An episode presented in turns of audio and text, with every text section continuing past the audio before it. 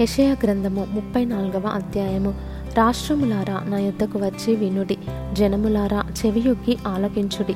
భూమియు దాని సంపూర్ణతయు లోకమును దానిలో పుట్టినదంతయు వినుగాక యహోవా కోపము సమస్త జనముల మీదికి వచ్చుచున్నది. వారి సర్వ సైన్యముల మీద ఆయన క్రోధము వచ్చుచున్నది. ఆయన వారిని శపించి వదకు అప్పగించెను. వారిలో చంపబడిన వారు బయట వేయబడెదరు. వారి శవములు కంపుకొట్టును వారి రక్తము వలన కొండలు కరగిపోవును. ఆకాశ సైన్యమంతయు క్షీణించును. కాగితపు చుట్టవలే ఆకాశ వైశాల్యములు చుట్టబడును. ద్రాక్షవల్లి నుండి ఆకు వాడి రాలునట్లు అంజూరపు చెట్టు నుండి వాడినది రాలునట్లు వాటి సైన్యమంతయు రాలిపోవును. నిజముగా ఆకాశమందు నా ఖడ్గము మత్తిల్లును. ఎదోము మీద తీర్పు తీర్చుటకు నేను శపించిన జనము మీద తీర్పు తీర్చుటకు అది దిగును. యహోవా ఖడ్గము రక్తమయమగును. అది క్రొవ్వు చేత కప్పబడును. గొర్రెపిల్లల యొక్కయు మేకల యొక్కయు రక్తము చేతను.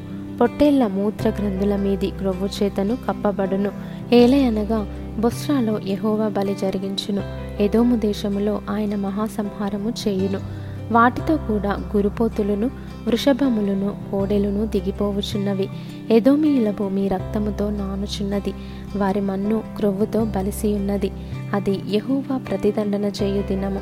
సీయోను వ్యాజ్యమును గూర్చిన ప్రతికార సంవత్సరము ఎదోము కాలువలు కీలగును. దాని మన్ను గంధకముగా మార్చబడును. దాని భూమి దహించు గంధకముగా ఉండును. అది రేయింబగళ్ళు ఆరకయుండును. దాని పొగ నిత్యము లేచును. అది తరతరములు పాడుగా నుండును. ఎన్నడును ఎవడును దానిలో బడి దాటడు. గూడబాతులను ముళ్ళపందులను దాన్ని ఆక్రమించుకొనును.